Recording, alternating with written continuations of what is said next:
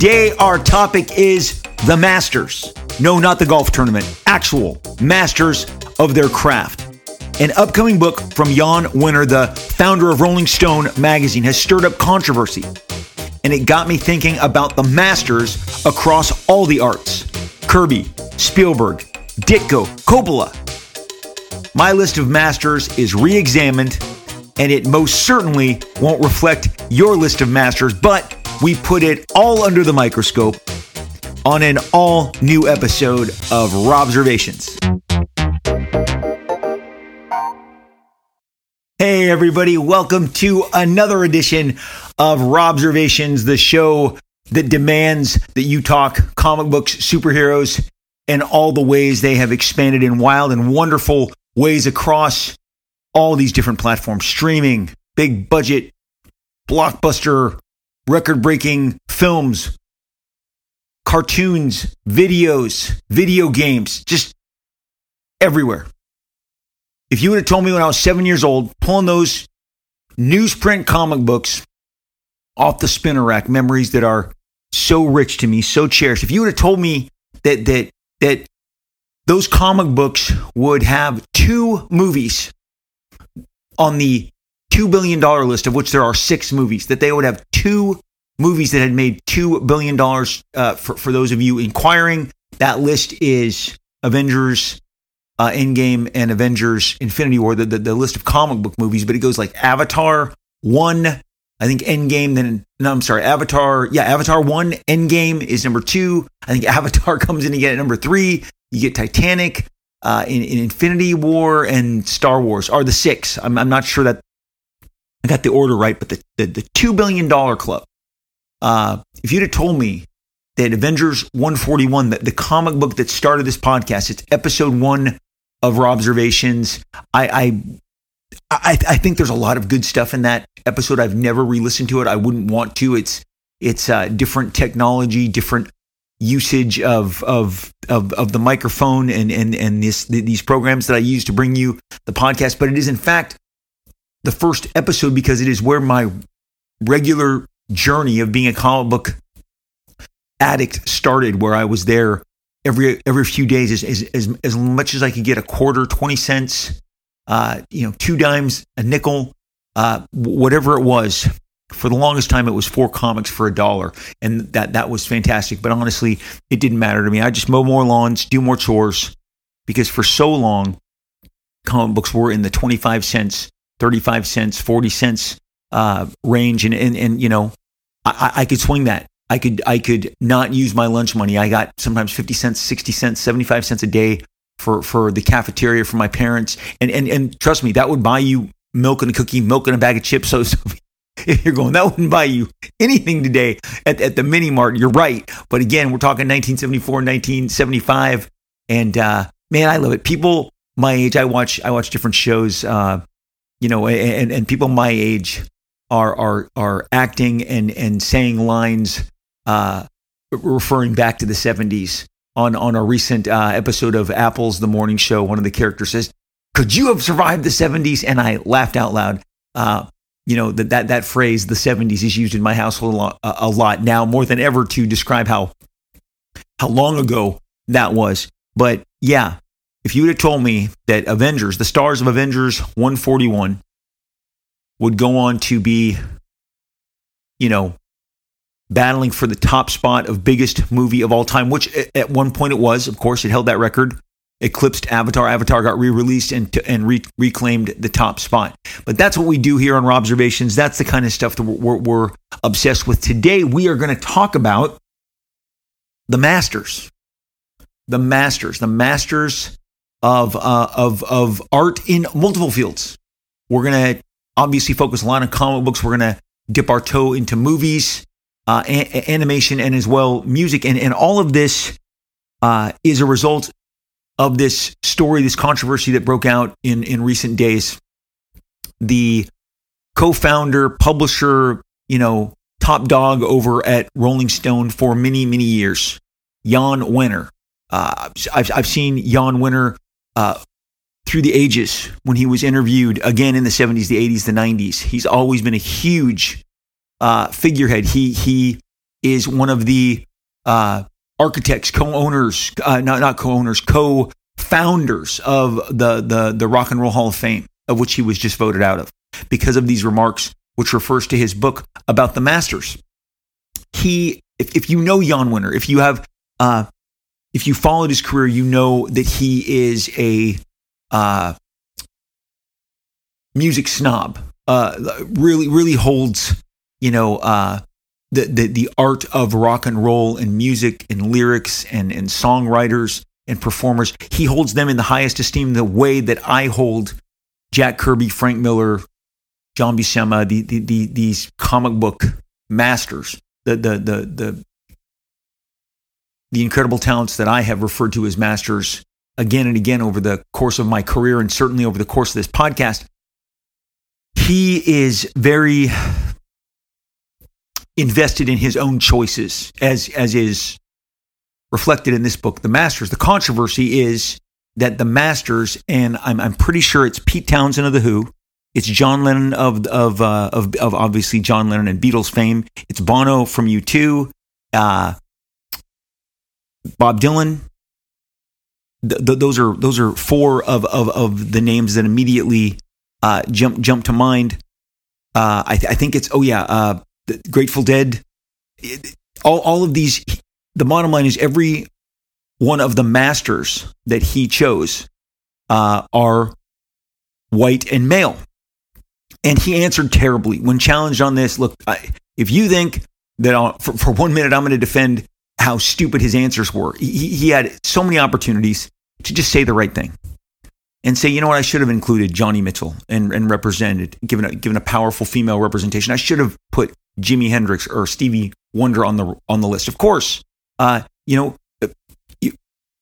acknowledge that, you know, there was some oversight. I was so invested in the people that I personally believe, but I'm thinking of how Jann Wenner should have answered this, and there was a million answers better than the answer that he got. And the answer that he got is basically dancing with him in terms of cancellation, which he won't be. He's too old, and he's too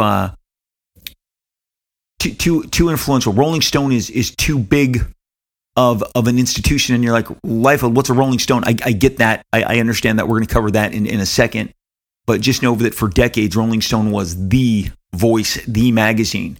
And it affected all things pop culture, from movies to music. When Star Wars was on the cover of Rolling Stone, when they would put the cast of Friends, you know, that was a big deal. They were a pop culture mirror, but their roots were in covering the music industry and the standouts in the music industry. And one of the greatest representations of Rolling Stone, and if memory serves, Jann Wenner cameos in the film, is Cameron Crowe's Almost Famous.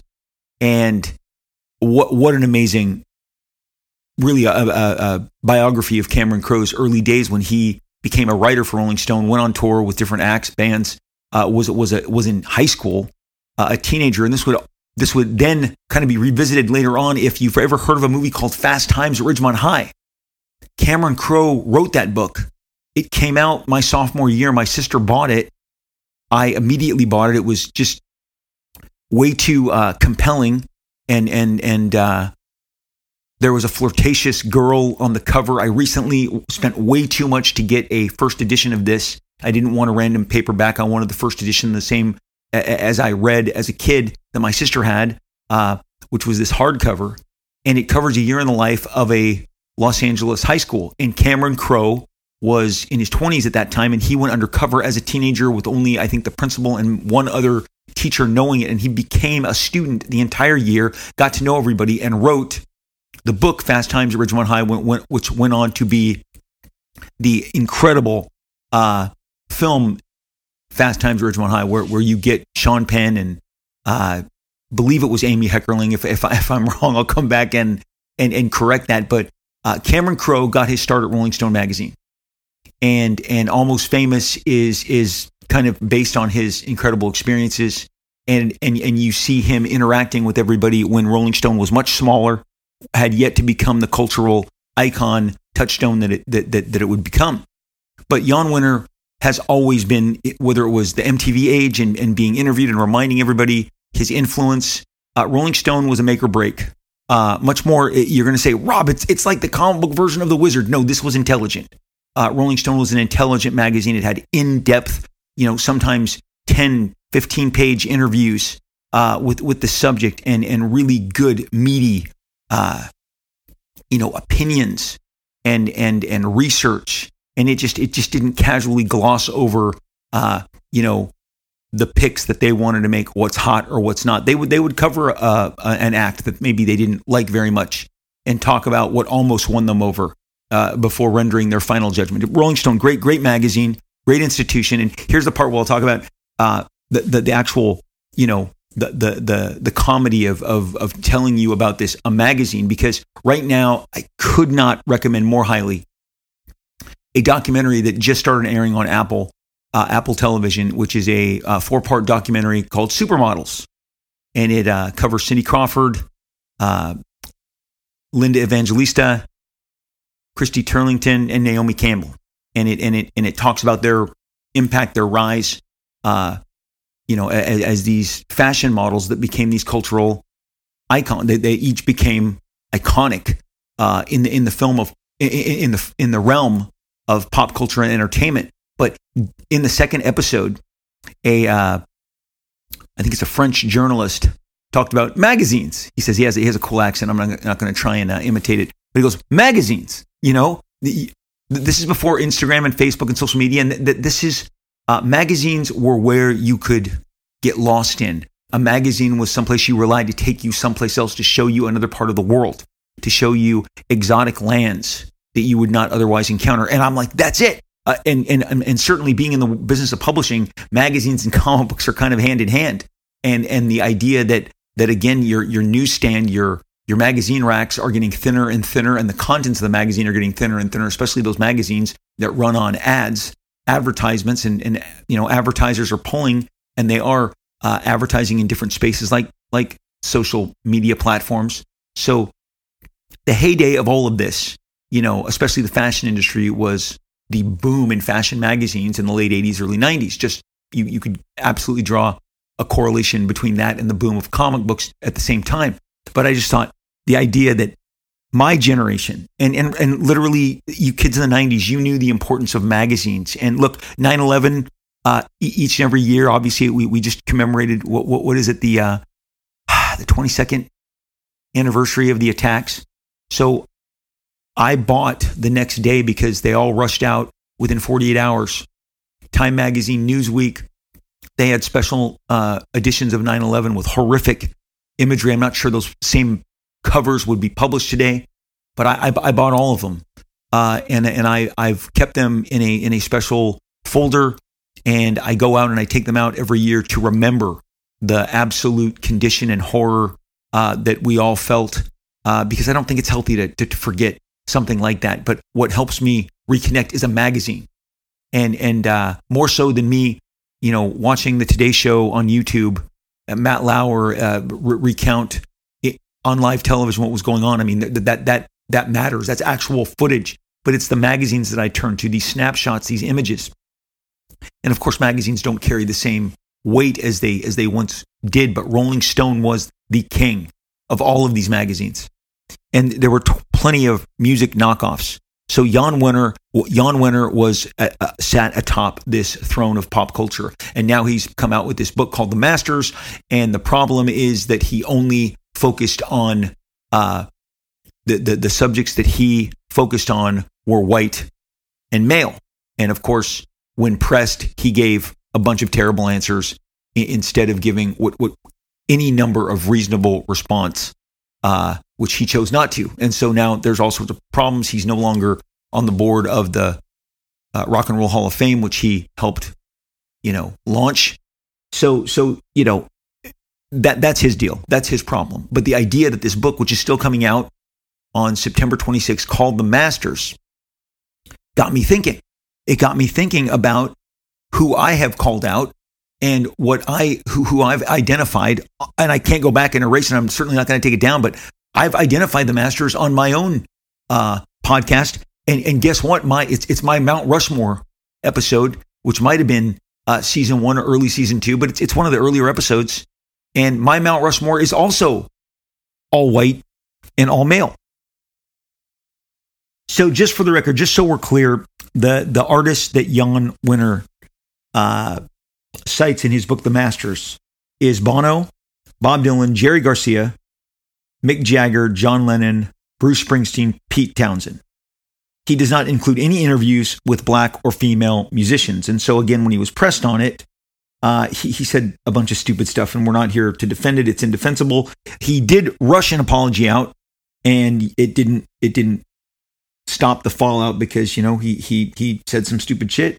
And one site, one commentary from a different site said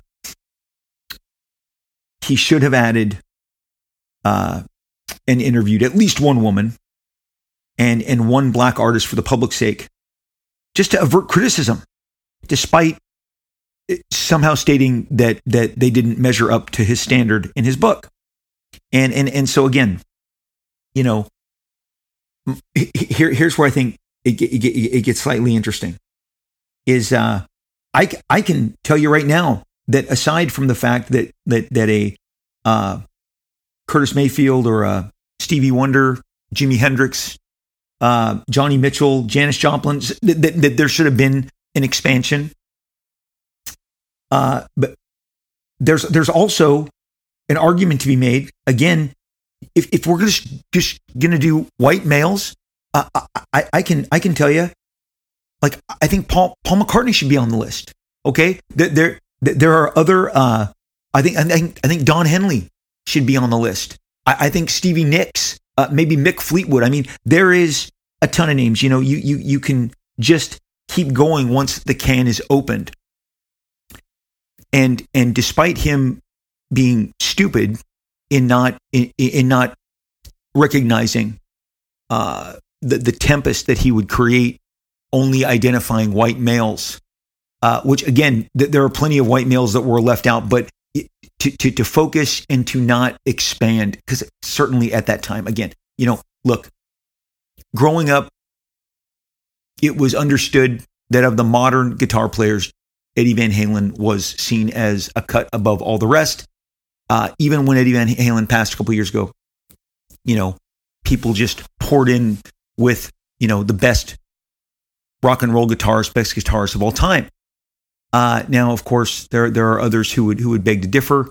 But Eddie Van Halen would tell you that it was Jimi Hendrix. He was influenced by Jimi Hendrix, and certainly Jimi Hendrix was absolutely one of the, if not the best. And without Jimmy, do you even get Eddie Van Halen? So again, why isn't he in your book of masters? But the bottom line is, and no matter how Jann Wenner would defend it, those are his choices. Those are his choices. I don't agree with them all, but I can't really make an argument if we're just going to go white males. I couldn't knock any of those guys. I couldn't knock any of those guys that he chose. Now again, do I believe that there should have been others included? I mean, look, Bob Marley. Come on, Bob Marley alone, massive pop culture musical presence, influence. But like I said, I then thought, well, who are the people that I think are my masters in comics, the masters of the craft? And I thought back to my Mount Rushmore episode, and they're all white males, and I really started thinking back. And, you know, beyond that list, I have elevated so many white males on the show. Howard Chaykin, Walt Simonson, George Perez, you know, John Byrne, so many different names that I have elevated.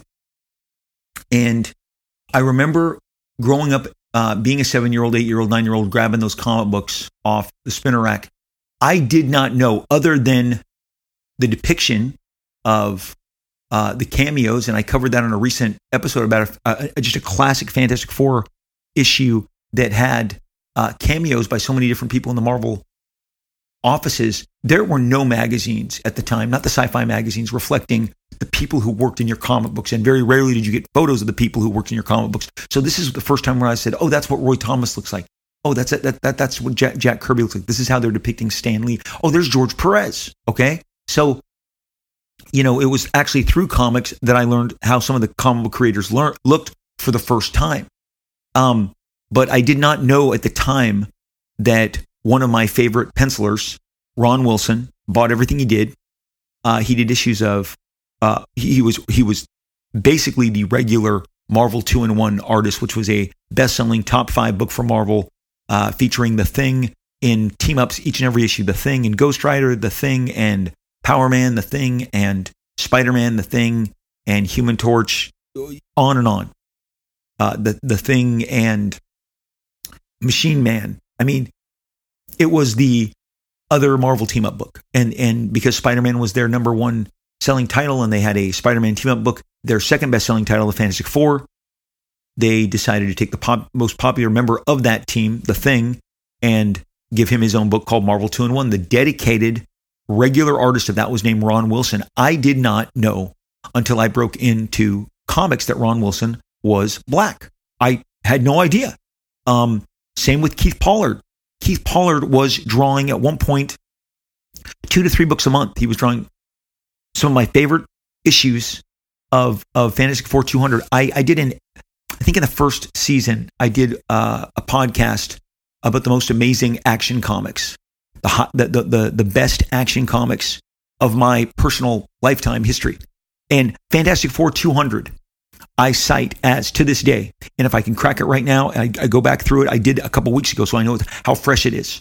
It is the single best, most brutal, just vicious battle between Reed Richards and Dr. Doom. It feels like one of them is going to kill the other. And there is certainly a lot of animosity that has been building up towards this epic confrontation. It has a Jack Kirby cover, but Keith Pollard drew the double-sized issue. And that same month, Amazing Spider-Man had an anniversary issue as well, either 200 or it was in that range. He was also drawing the Thor at the time. Keith Pollard was extremely prolific. And during the first few weeks of my podcast, which was during the pandemic, all hell broke loose. The George Floyd murder, let's call it what it is. He was absolutely murdered by those very compromised policemen. That just blew up, even in my little quiet Orange County little community here. There was giant riots on all four corners of our giant intersection. They closed it off. It lasted for weeks. There was different weekends that protesters were coming down here. The news was covering it. Trust me. During that period, a lot of the businesses closed again, like on Saturdays and Sundays following that. So during that time of what was clearly and has been historically documented as incredible, racial tensions and racial unrest, I did a podcast because I just breaks my heart. It breaks my heart that that there is still so much tension and animosity. And I did a podcast which was telling you how comic books, the subject matter of this podcast, exposed me to some of my favorite heroes who happen to be black. And I will always, just remember those times so fondly. Luke Cage Power Man was literally one of my favorite characters. I've documented this. How did a little white kid in Anaheim, California, idolize a hero of Harlem? The hero of Harlem. He was badass. I loved his silver tiara. I loved his open, yellow shirt, his chain. He had a chain for a belt. At the same time, of course, you had Black Panther by Jack Kirby.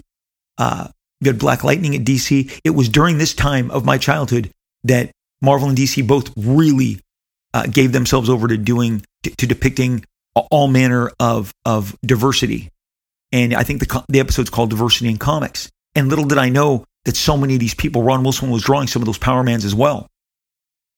But I don't believe, looking back, that the ratio was equivalent on any level. But I'm going to say, from what I have, and when I mean ratio, the ratio of white artists to black artists to Latin artists to Filipino artists. But here's what I'm going to tell you. In my experience in comic books to me is one of the most inclusive art forms, businesses. The correct label seems to be failing me, but it is communities. It is one of the most inclusive, and I don't believe anyone from Marvel and DC. No. Let me backtrack. I don't want to believe that anyone discriminated against anybody else. I think comic books, it was like, can you do them? They didn't care what race, what minority, what color your skin was. Can you draw a cool comic? We'll publish it. And again, by finding out that so many of the comics that I loved growing up, there was no internet, there was no magazines giving these pictures. So not only did I not really truly, until 5-6 years into collecting in 80 and 81, when I started buying all these interview magazines, not only did I didn't know what anyone looked like. I didn't know what Jim Starlin looked like for years. I didn't know what Chris Claremont looked like for years. Okay, much less Ron Wilson, much less Keith Pollard. So I sit back and I want to believe that in the 70s and the 60s, they were just hiring whoever was talented and whoever could get the job done. Now, in my adult life, I have been able to stand in line and shake the hands of Keith Pollard and Ron Wilson and thank them for the amazing childhood they gave me, and buy prints and recreated covers and just celebrate the joy that they brought to my life.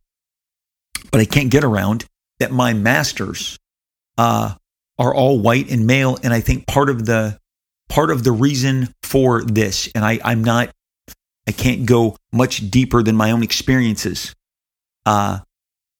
is that comic books, the people that I put as my masters, are the people who I believe perfected. Not only perfected, they are the originators of the application to the art form that they do better than anyone else, and who everyone else has lifted from. Jack Kirby is on my Mount Rushmore. I mean, let's go with a big no and a big duh. And not only is he a master of storytelling, layout, there's character design, there's gestures, figure work. Yes, figure work. No one throws a punch like Jack Kirby. No one really blocked out and displayed action choreography, the impact of powers and being hit by a cosmic blast than Jack Kirby. And imagination counts. Jack has a unique imagination and shared it with so many of us, and people like myself are still like a vampire sucking on that neck, drawing blood from that talent, because it was so just unwieldy. It just covered so much and continues to cover so much. And when I was breaking in, Jack was doing 2 to 3 books a month. Not breaking into consuming comics. When I was pulling comic books off the spinner rack, I've covered his 2001: A Space Odyssey adaptation, which turned into Machine Man. He was doing Black Panther. He was returning to Captain America during 1976, the big bicentennial.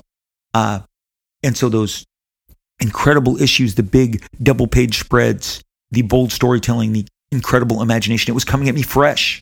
I would later, realize all of his DC Comics work, but simultaneously with all of this, Marvel was doing their reprint line, which I would also get a 1965 Fantastic Four that Jack did at his peak, what many people thought his peak on that book. I was getting that fresh too, so there was no shortage of this particular master. And then if you keep going with my other choices, which were Neil Adams and John Buscema, I'm trying to share what I believe are the masters of their craft and their influence. And I base really how much everyone else, for lack of a better term, bit off these guys in creating, not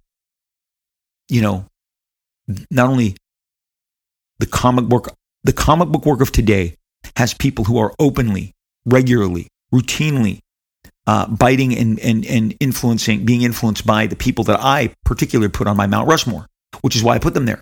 I'm one of those people, by the way. I'm one of those people who is openly taking from Jack and Neil and Steve Ditko and from John Buscema. Again, John Buscema, the master class figure draftsman of all time. But these guys were early in the comic book world. And I can sit back and I can make excuses for why maybe the doors weren't more wide open for more people of color. But certainly those doors and those walls have collapsed in the modern era. I mean, when Image Comics was launching, we had the Milestone era launch. And I believe, probably, in my estimation, the most important, and he probably doesn't, I don't know Dennis well, but I know him well enough that he could absolutely live without this, this identification. But in my opinion, Dennis Cowan is the most important, most popular, most celebrated, most accomplished black artist in comic books, and he was at the forefront of Milestone. It really felt like Milestone could not have happened. I grew up, again, did not know Dennis Cowan was a black artist. Didn't see his picture. I just saw that one day he was drawing Power Man and Iron Fist, and before that it was Cary Gamble, and I didn't know what Cary Gamble looked like until the 90s. And Cary Gamble was a white guy and Dennis Cowan was a black man. And I just knew that I saw a whole lot of great influences in Dennis Cowan, along with a very distinct and personal stylized twist on his own work. I could identify Dennis Cowan within a few jobs. Dennis Cowan would go on to not only draw, Power Man and Iron Fist, but he would draw Batman. He would draw The Question. He would depict Green Arrow, and of course he would help launch Milestone and all of their kick-ass titles. And alongside Dwayne McDuffie and the entire Milestone crew, they made a giant cultural impact at a time when, as I said, growing up, there was a period where the number one entertainer, the number one movie star was a black man, Eddie Murphy. The number one television star was a black man, Bill Cosby. The number one rock and roll, maybe entertainers, but were Prince and Michael Jackson. And then in sports, of course, you had from Walter Payton winning a Super Bowl with the Chicago Bears, and Magic Johnson, and of course Michael Jordan. It was just an explosion for black entertainers, black athletes, and of course, they dominated. They were comedians. They just ruled. They ruled the charts. Their talent was recognized. They had broken through to the top echelons of every single category in sports entertainment. Obviously, on the road to making great strides all the way to the White House in politics. But in comic books, the same thing was happening, and that's what Milestone reflected. And so now you did, if you were buying magazines, and not just Wizard, but any of the comic book magazines, they were running photos. You understood, you knew. And like I said, I'm just going to get back to you. Comic books is so ridiculously inclusive, and that goes beyond race. That goes to all of the LGBTQ, just every facet. It goes to every facet, all lifestyles, preferences, race. I see them reflected in comic books. I am very proud of this aspect of the comic book business. And like I said, I just I then can't help but then pivot to a picture that I've shared on Instagram, and it's my favorite directors, and it's a picture of a dinner that features Steven Spielberg, Francis Ford Coppola, Martin Scorsese, William Friedkin, who recently passed away, his most famous most celebrated work that you would know him from would be the Exorcist movie, which is truly a terrifying movie. And if I didn't already say, let's see, George Lucas and Brian De Palma. And for my generation, those are the masters. So again, it's Spielberg, it's Coppola, it's Scorsese, it's Friedkin, it's Brian De Palma, and it's George Lucas. If you go, who's Brian De Palma? So one of the most perfect films ever made is The Untouchables. If you've never seen it, watch it. I absolutely hit a home run when I showed it to my family during the pandemic. Luke, Chase, Libby, Joy didn't even remember it. Just blown away. Blown away. It is a truly perfect movie. Costner and De Niro are in top form, but Brian De Palma, I've heard others joke, and I have joked myself with, is this the movie where he made a deal with the devil? Like, it is a perfect movie. It was a giant hit. It really helped jump Kevin Costner's star factor. But The Untouchables, he would then direct the very first Mission Impossible. In 1996, Tom Cruise sought him out because of his pedigree and how successful he was. Brian De Palma has an incredible catalog of films, but he, was considered a master of his craft during this time. And trust me, the people, his other fellow directors, sang nothing but praise for all the work that he was doing. Of course, George Lucas speaks for itself. The guy followed up a great comedy that no one thought was going to make money, no one thought was going to be successful, American Graffiti, with this iconic Star Wars, and then would go on and produce the Indiana Jones film. I think his pop culture imprint is complete, but he would probably tell you that he was mostly influenced by the Buck Rogers and Flash Gordon serials, of which I don't know the directors of those bodies of work, but he would give credit to someone else. Let me tell you something. Everybody at that table would also give credit to another one that they would say, no, we're not the masters. This is the master, and that is Mr. Alfred Hitchcock. I have told my kids, I have made my kids watch, The Birds, and watch so many of Alfred Hitchcock's classics beyond Psycho. That there's so much more. He is such an accomplished director, and maybe more than any one filmmaker is the guy that all those guys were cribbing the most. He may be the Jack Kirby to all of those guys: Spielberg, Scorsese, Coppola, Lucas, Friedkin, De Palma. Especially, De Palma and Coppola and Spielberg have had their big swings at implementing Alfred Hitchcock's incredible camera work. Now, later in his life, and boy, if you read documentaries, it would appear from everything that we can see that Alfred Hitchcock was borderline a creepy dude, and yet again, the work is the work, and we examine the work, and that's where we come up with was the work of a certain level of craft. And so, but I look at that picture of those directors, and I say they are white, and they are male, and of course they there's a Sicilian in there, there's Italian, there's different representation, but certainly they are white and they are male. And again, I sit there and it gets down to at the end of the day. Now, see, I'm not Jann Wenner. I didn't publish a magazine, Rolling Stone, which was taken from a song and a title from a black artist. So, that in and of itself, think about that. Rolling Stone magazine. He sat behind the controls. Now, his son, ironically, who is left running Rolling Stone, has also distanced himself. They immediately put out a statement distancing themselves and saying this doesn't reflect our beliefs. One of the biggest, in reading all the coverage, one of the biggest problems was Jan's position on the Rock and Roll Hall of Fame, because they believed it affected the inclusion of artists of now, race, color, and sex. Are women being discriminated against? Are women being discriminated against? Are people of color being discriminated against? Is immediately what were the arguments put forth, and many of the different news organizations cited that different bands and acts were writing in and saying this is problematic. You can't have this guy. He was removed from the board. He was removed from the board from a institution he helped build up, the Hall of Fame. And again, Rolling Stone magazine, he sat behind the controls of who got the spotlight and who didn't.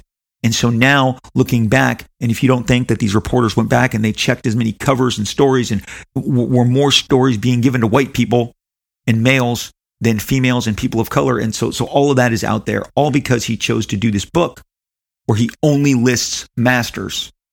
And from what I've read, I believe it's 7 names. I thought it was 6, but 7. I didn't realize Bruce Springsteen was on the list. And he has his own criteria. He will tell you, you know, that he believes that they were, that these masters that he selected had a certain, you know, intellect and approach, his words, not mine, and why he selected them. But really, that's the music he liked. And everybody, trust me, when Jim Valentino, who I have cited often, as a huge influence on so much of my career, Jim Valentino taught me how to tell a better story, taught me how to adjust my page layouts and my breakdowns, gave me 100 issues of Fantastic Four and said, don't look at the drawing, look at the storytelling and look at the staging. He gave me all his bootlegs, all his cassette tapes, said, for one weekend, I want you to listen to all these Beatles. Now, I think Jim, if pressed, he would give an inch to John Lennon, but I would sit next to Jim for a year in a studio that we shared, and he loved Paul McCartney. And he would talk about how people saw Paul McCartney as kind of the pretty boy with the more bubblegum pop approach. But boy, oh boy, do I think Paul McCartney I think Paul McCartney is my favorite of the Beatles. In my estimation, he edges out John Lennon. And this is like A plus an A. That's what you're looking at when you differentiate between those two guys. But Jann Wenner clearly favored the John Lennon aspect and gave him more of a voice, and even admits to letting John edit his own articles. He would let him edit his own articles. And in the Supermodels documentary on Apple, like for Cindy Crawford to do Playboy, one of her conditions was, I get to edit the whole thing. I get to edit the spread. I'll take less money. This is the deal I'm cutting, but I get to rubber stamp what you're going to put in that magazine. You don't get to overwrite my conditions, my wishes. So Jann Wenner favored these guys. These were his favorites.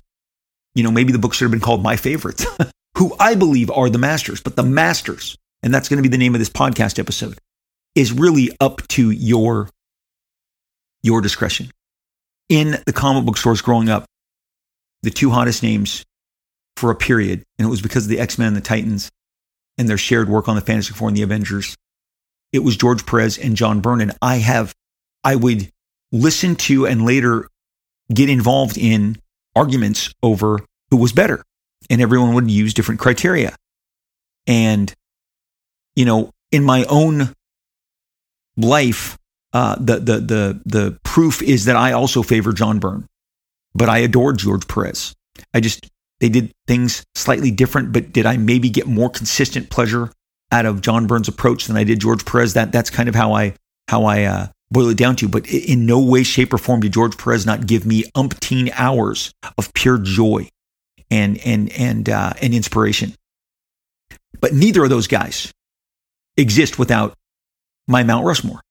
So why is my Mount Rushmore all white and male? I'm not here to tell you or to defend you. I'm just here to recognize that whether it's my picture of directors that I pass around, and then it's not a satisfying actor. It's not a satisfying answer at all. But is it possible? Is it possible that it is because these things were of a time? And when I talk to you about how much I love Ron Wilson was a child of Jack Kirby. Jack Kirby was a giant influence. When I say child of, I mean he was a disciple of Jack Kirby. When you saw Ron Wilson's page, one of the things that you responded so positively to was his incredible Jack Kirby influence. Whether it was Keith Pollard or Mark Silvestri, both guys, hugely. First influence you're going to see, especially early on, but still to this day, you're going to see John Buscema. John Buscema ignited, I mean, umpteen imitators, almost as many, maybe if not more, than Jack Kirby. For me, Steve Ditko is a master because nobody has ever drawn anything like this cat. And at his peak, I've explained, at the early dawn of Marvel Comics, he was a better artist and draftsman than Jack Kirby was. Jack was still forming. Jack would become Marvel's most important illustrative force a few years later. But at the time they arrived, Ditko was more polished. Ditko was more complete. He was inking his own work. So you got the entire vision of Steve Ditko. And if you go back and look at those early 30-plus issues of Spider-Man, the imagination, the storytelling, the gestures, oh, it is mastercraft work. Spider-Man today does not exist whatsoever without Steve Ditko. He is on that Mount Rushmore. Neil Adams redefined illustration in comic books, grabbed new, and before you go, what about Frank Frazetta? You know, what about all these other incredible, what about Alex Raymond? That's who I was thinking. Alex Raymond. What about so many other masters? Well, I'm telling you, Neil pulled from influences and then catapulted past them so quickly. But I believe it is of a time that in the 60s, because each one of these gentlemen shined in the 60s, there was probably not a whole lot of people contributing to comic books, period. They were in no way as plentiful as they are now. I mean, you guys, when I go and I look at the order forms, so I'll pull out a catalog from 1991 when you know my stuff is coming out. And that catalog and the offerings of it are so much slimmer than the catalog today, which kudos to every single retailer that orders books and is completely overwhelmed by all your choices. But back in the 60s, and then again, as you get to the 70s, man, comics are weaning. So when I'm buying them, we are about to run into two implosions, two consecutive periods where comic books shrink and there's less of them. So when I'm getting in, there's less choices. But at least when I'm getting in, there are, there is diversity in the hirings from both Marvel and DC. And again, there was an incredible influx of Filipino artists, Asian artists during this time, from Rudy Nebrez to Alfredo Alcala, Tony DeZuniga. Just suddenly, those were the names that were on many comics, collaborating with many of the people that I'm sharing with you. Alfred Alcala, met him, went and sat and watched him do ink wash and draw at a creation convention in 1982. He inked and collaborated with Jack Kirby, Rudy Nebrez, Alfredo Alcala regularly. Tony DeZuniga regularly inked over John Buscema on a myriad of different fantasy and Conan comics. And another thing about John Buscema, there's nothing this guy didn't do that he didn't do better than everybody else. Superhero comics, sci-fi comics, action adventure, fantasy. But yeah, you sit there, and when we get to talk about the masters, and let me tell you something, as you are listening, your list of masters is going to be different than mine. Do I think there are masters in my peer group? I don't. I do not, because I can isolate and tell you exactly where all of their, and including mine, stuff comes from. So we're taking from other sources, which means we are taking from masters. Somebody's going to say, hey, Barry Windsor Smith should be a master. I can make that argument. I could argue against it. I could argue for it. But your list is going to be different than my list. And at the end of the day, comic books in the 60s was not, from what I can see, and I would love to be disproved, but it was not as inclusive as it would go on to become. The 60s were of a time where you just did not, and as much as I can go through, and I look at names like Carmen Infantino, and I look at Ross Andrew, and I look at Gil Kane, I look at Wally Wood, so many of these were male white guys. It's certainly, I'm going to tell you right now, and maybe this is comic books' dirty little secret, but I think there were maybe 2 to 3 female talents in comics when I broke in. Behind the scenes executives at Marvel Comics, as well as talents. We have covered Wendy Pini on this show and her incredible independent accomplishments with ElfQuest, which is just phenomenal. Listen to that episode. ElfQuest, hunt it down. It is so ridiculously impressive. It is an incredible body of work. I still believe one day we will see it expand, and everyone will know what ElfQuest was. I truly love ElfQuest. I celebrated it with a dedicated episode. You know, the Marie Severin was a long-standing bullpen staffer at Marvel. She and her brother were common talents that you saw all the time in the 60s and the 70s. She was literally a staff person who could do touch-ups, could do production art, as well as contribute her own pencils, inks on any given story at any given time. But about mid 80s, I covered it. I did an entire episode on the women in comics, and I'm going to tell you something. I don't mind telling you this, and it just is what it is. I'm not trying to cast shame or judgment, but it is the lowest rated episode of Rob'servations ever. And I was stunned. I really was stunned. It's not going to discourage me from doing more.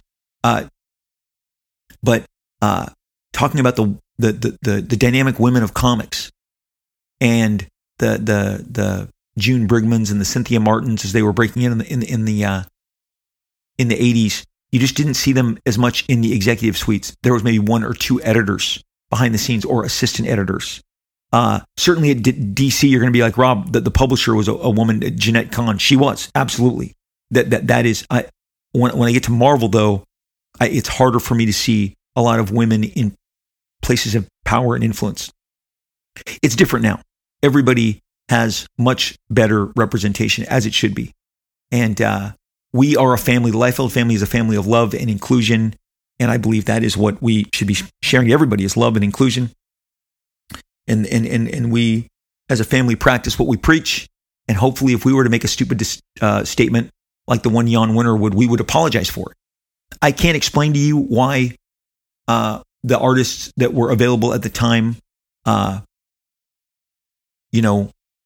were white and male in the 60s and 70s. But certainly, again, as it expanded, we got way more diversity in comics. And Vic Bridges is a name that came to me in the independent comic book world. He drew exactly like John Byrne, the closest anyone has ever done to capturing John Byrne's essence, his style. And Vic Bridges, I did not know until the 90s, was a black man, okay? So you don't, again, there was no photo of him. And the biggest revelation was that two artists that I had hundreds of copies of. And look, Ron Wilson and Keith Pollard are just two of the incredible pillars that I may tend to focus heavily here on the works of Frank Miller and John Byrne and X-Men and Daredevil and how incredibly inspirational they were.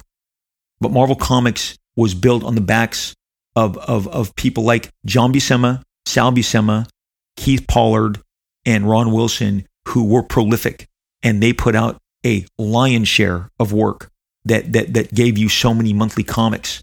I mean, Sal Buscema with the Hulk, and Rom, and John Buscema with the Avengers and Fantastic Four and Conan and Warriors of the Shadow Realm, the Weird World epic that he produced in the late 70s. I mean, there were times where Sal Buscema in the 70s was drawing Captain America, the Defenders, the Avengers, and maybe all in the same month or week. He was that prolific. Ron Wilson doing Marvel 2-in-1, again doing Luke Cage, Power Man, doing all manner of covers, just so many covers for Marvel Comics. Again, Keith Pollard regularly drawing three flagships, Fantastic Four, Spider-Man, and Thor. Big Thor storylines. So it's great looking back, realizing that Marvel and DC were as inclusive as they were during a period where I had just started, creating comics. But the bottom line is, the masters who you believe right now are masters of comic book work are not going to be my masters of comic book work. And hopefully, we're just basing it on craft and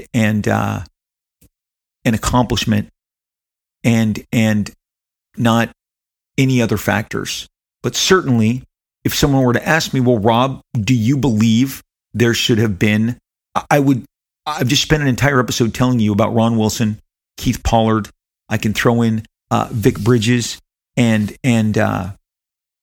those are just, off the top of my head. But Ron Wilson and Keith Pollard are literally giving you hundreds of pages a month in some cases for Marvel Comics in 75, 76, 77, 78, 79, at this time.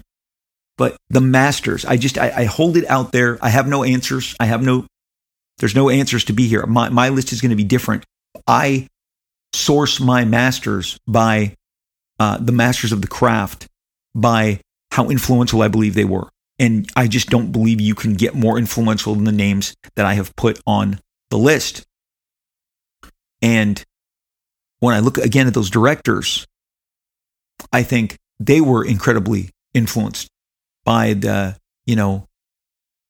producers and directors of all that had come before them as well. Certainly, Spielberg, Coppola, Friedkin, Lucas. I mean, these guys, they wore their influences. They absolutely wore their influences on their sleeves. As far as those directors are concerned, other notables that are incredibly influential to them are John Ford, who hugely impactful, influential director. I mean, Clint Eastwood would cite Clint Eastwood, who has become, I think, even more impactful with his directing than he has his acting. Would cite John Ford. John Ford, who did the Searchers and the man who shot Liberty Valance, The Grapes of Wrath. I mean, your at least your parents know who John Ford was, and so did those guys sitting at that table. Also, John Huston. All of these directors wore their influences on their sleeves. In regards to comics, this entire discussion, like I said, the Jann Wenner thing got me to thinking. Bold title, The Masters, and then his selections are his selections, and his answers were terrible. And should he have included? Yes. You would call it tone deaf, and his response was even more tone deafier. Your own son distances yourself from the magazine that you created as a beacon for pop culture, distances themselves. It's just bad answers. This discussion is just that. It's meant to draw no conclusions and just offer up different instances, certainly that impacted me across, the spectrum of my own collecting. And then we get to the present day. And so much, I'm going to tell you, before he was the editor-in-chief, C.B. Cebulski in the early 2000s was the talent coordinator, talent director, talent scout for Marvel Comics. He jumped all over the world. Japan, Hong Kong, all over Europe, looking for attending conventions, following up leads, grabbing so much of the influential talent that depicts Marvel Comics. Both Marvel and DC, the comic book world in general at large, is much more internationally representative than it has ever been at any time that I have been experiencing comics, certainly working in comics. And that is the result of people who went out there, like CB, contacted those talents, recruited those talents, got those talents to believe that they could hit those deadlines and make their mark. So again, I'm going to get back to what I've said repeatedly. I believe the comic book industry, since I've been attending conventions as a fan and a pro, is incredibly inclusive. And I'm so proud of it. It's one of the things, how can you be discriminatory in the arts? Okay. Now, every business in its, in its early stages is going to confront, I think, what we'll just call the old ways. I mean, you guys, it's not like there are entire institutions, in the world of sports. I mean, you look no further than baseball, and it has a giant, issue that it had to overcome. And, Jackie Robinson, right there, Jackie Robinson alone is the shining example. And I'm pretty sure baseball at that time was more important than music of any kind, certainly comic books, but they had to overcome all manner of, discrimination. And, it's just you go back to the earliest stages of each of these institutions, and you experience a lot of ugliness. I don't know of the discrimination that was happening early on in comic books. I can tell you that it appeared that the people who were doing regular work were predominantly white and male. Again, just like the subject matter about Jann Wenner's book, The Masters, that has been the catalyst for this entire discussion. I feel like this should have the moniker of a very special episode of Rob'servations, but it's worth kind of digging through. Music has always felt the most diverse, from, you know, music has just always, and it feels like some of these names on this list were taking from black artists as well. So it's even more ironic that he did not, expand his field to include someone of color and a female, in this. And look, I'm not trying to subscribe to anything that's called woke, but I'm also very realistic. And when I say what I said 5 minutes ago, when I started my studio, we in Extreme Studios, I am proud to say, for the 5-6 years that we had it up and running, was one of the most diverse places. We had Chinese, Japanese, Korean, Filipino, Mexican, Indian. We had Swedish. I had to throw that in there. When I see Jonathan Sobol, Danny Mickey, Norm Ratman, when I see Marlo Alcaiza, and when I see Jeff Matsuda and Chap Yap, and I see Kiko Taganashi, and I just look all up and down. There's a giant group picture that we took, and I'm so proud when I see, all of the different various names and people that we were routinely, and that's just who was in the studio, not who we would also pact with and get work from. Again, Vic Bridges and Jason Pearson and Chuck Jones, not that Chuck Jones, the Chuck Jones that was drawing comics for Extreme. We just saw work. I hired based on the work, the craft, the potential, over and over and over again. And we were extremely diverse, because that's just, I wasn't raised to look at at things any other way. So, didn't draw any conclusions. I'm not sure there's any to draw. Again, discrimination early in comics around the 50s and 60s. It's possible. I just haven't done my research on this one. And I didn't bring the receipts today, but I brought my own experience that when I was growing up and I was collecting comics, that Marvel had already crossed crossed that bridge, and comic books were so much more diverse. The Avengers comics that I hold in the highest regard, the George Perez Avengers of what I've called the Korvac saga, which is to me still the best Avengers saga ever. It included the Guardians of the Galaxy, Starhawk, Doctor Strange, just incredible, giant scale, huge scale of this cosmic entity, this villain from the Guardians of the Galaxy that arrived on Earth, took a different form, and only grew in cosmic awareness and power, and eventually threatened everybody. Realities beyond our own. Most of the key chapters are illustrated by George Perez and inked by Pablos Marcos. I own some of those pages, and that is proud, diverse, artistic hands touching those pages. And Marvel, again, had just, whether it was Rudy Nebreeze, Alfredo Alcala, George Perez, Pablo Marcos, Jose Delbo, you just had all manner of representation. And Marvel Comics was fun, and I didn't know who was what, and didn't match names with faces or identities for years. There was an outstanding artist named Billy Graham who was actually drawing Black Panther prior to Jack coming on and them relaunching it. And Billy Graham was phenomenal, just incredible figure work, inking, detail. Many of the storylines that he illustrated co-depicted with an author named Don McGregor, or the basis for what you saw in the original Black Panther film that came out in 2018 that just exploded. So yeah, Billy Graham could not do this episode and not mention Billy Graham alongside Ron Wilson and Keith Pollard. Again, just incredible time growing up, and comic books as a whole has never looked back. And the diversity has continued, but also who is a master of the craft? What is your criteria? What do you base it on? Your list is not going to be my list. I understand that already.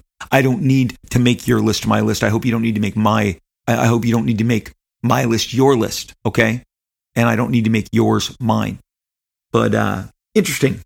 Just stirred some thought, wanted to talk about it, did that. As far as directors, obviously the business in Hollywood has greatly also diversified with incredible directors like Greta Gerwig and Olivia Wilde and so many others that are just kicking ass, taking names, making some of our favorite sci-fi, Star Wars, superhero films. So all of the industries are moving in the right direction, and that's great to see. But masterclass. Would all those directors at that table concede that Alfred Hitchcock was superior to them? I say yes. I think they would. So that they would say, I'm not a master. But to my generation, they were the masters. So really, everything, of course, is always of a time. Even the bad decisions are of a time. But we tried to cover all this today. I hope you enjoyed the discussions and the, examination of the masters, all thanks to a huge bumbling, stumbling, and some stupid comments made by Jann Wenner, who should definitely not have doubled down and should have immediately acquiesced, in my opinion, and said, my book should have reflected more. Absolutely, 100%. And could have absolutely avoided all of the stuff that happened. My wife said, why do you think he said that? I said, he's 77 years old, he's rich, and he doesn't care. I mean, I've met these kind of guys, and at some point they just go, I don't give a shit. But then when their comments are brought to light and put under a giant microscope, and then they go, oh crap, you know what? I could have avoided all this heat if I had expressed myself differently. And in expressing myself differently, maybe revealed, that I had advanced my thinking. I'm speaking on behalf of Jann Wenner. That when I say I could have advanced, I'm thinking of what he could have said. But anyway, it was the catalyst for a great discussion. I love talking comics with each and every one of you. Thank you every week that you listen to this show. I could not be more grateful. I could not be more just truly humbled by the success that you have offered up our show. And I'm telling you, some of the recent episodes. Thank you. You're just showing up in the biggest numbers ever. There are weeks. 5 out of 7 days that we are the top rated show across the platforms. And that is because of you and your word of mouth and your enthusiasm. And I am so grateful for you. Thank you so much for listening in. We could not celebrate the ways that you are so generous to us. If we tried, we could not celebrate it more if we tried. And what happens here on each in every episode of Rob'servations is that I try to share that enthusiasm that you commit. I try and share that by reading your comments at the end of each and every episode. Today's review that I'm going to share with you is very heartwarming, very touching. It comes from Josh, Onimus. I'm going to say it Onimus. I hope I said it right. Maybe it's Onimus. But Josh, you left me the most generous comment and review, and I'm going to share it. You said, I just want to personally thank you. Your podcast has been a therapeutic release during tough times that I've endured recently. And how often can I actually thank someone personally for this? So I wanted to tell you, thank you for being who you are, caring as much as you do, and just being so down to earth. It is truly inspiring how humbling you are. Thank you, Rob. I escape with your podcast and some of the darkest days, and it provides momentary escapism that is much needed. Love you, Rob. Keep up the work. It's just what I need. He then adds a PS and says, because of your podcast, you're now known as Uncle Rob to my son, and he's now into it. You are part of the family, and he gives me a big smiling emoji. Hey, Josh, this is why I sit here and talk comics, history of comics, you know, events of comics.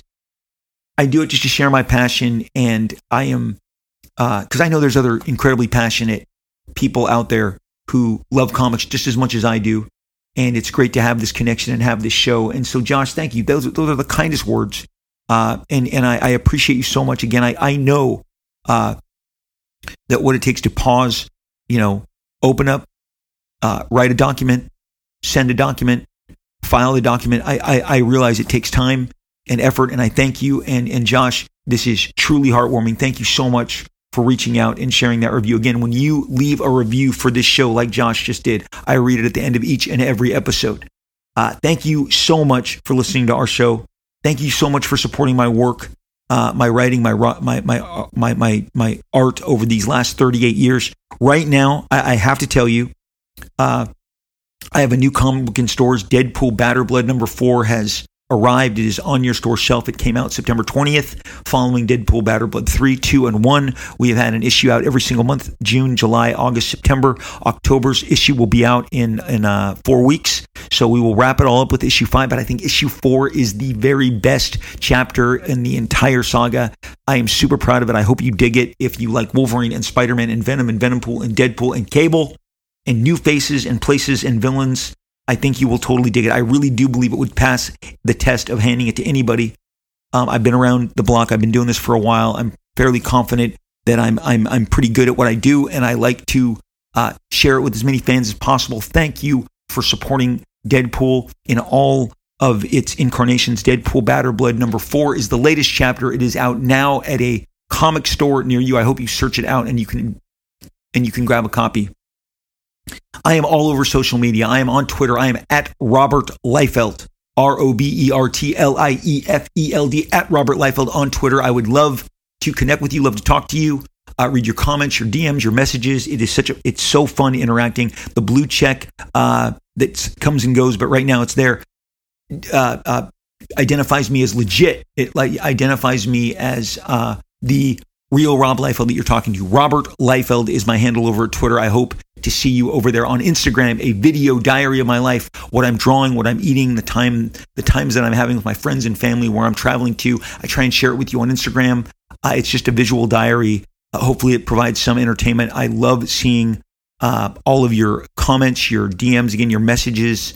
Thank you for sharing and interacting with me on Instagram. I'm Rob Liefeld. I'm just Rob Liefeld over on Instagram. I would love for you to join me. Another blue check tells you that it is really me, not a phony account. Rob Liefeld on Instagram. Look me up. Hang out with me. I would love to see you over there. I have a group on Facebook. It's called Rob Liefeld, Marvel, Extreme, and Beyond. That's the full title. Rob Liefeld, Marvel, Extreme, and Beyond. So many of the things we discuss here, the discussions continue over there in a more long-form way. We share art. We share comics, ideas. It's a really great place. People are well-behaved. If you're going to join that group, be well-behaved, be polite, be kind, be nice, be respectful.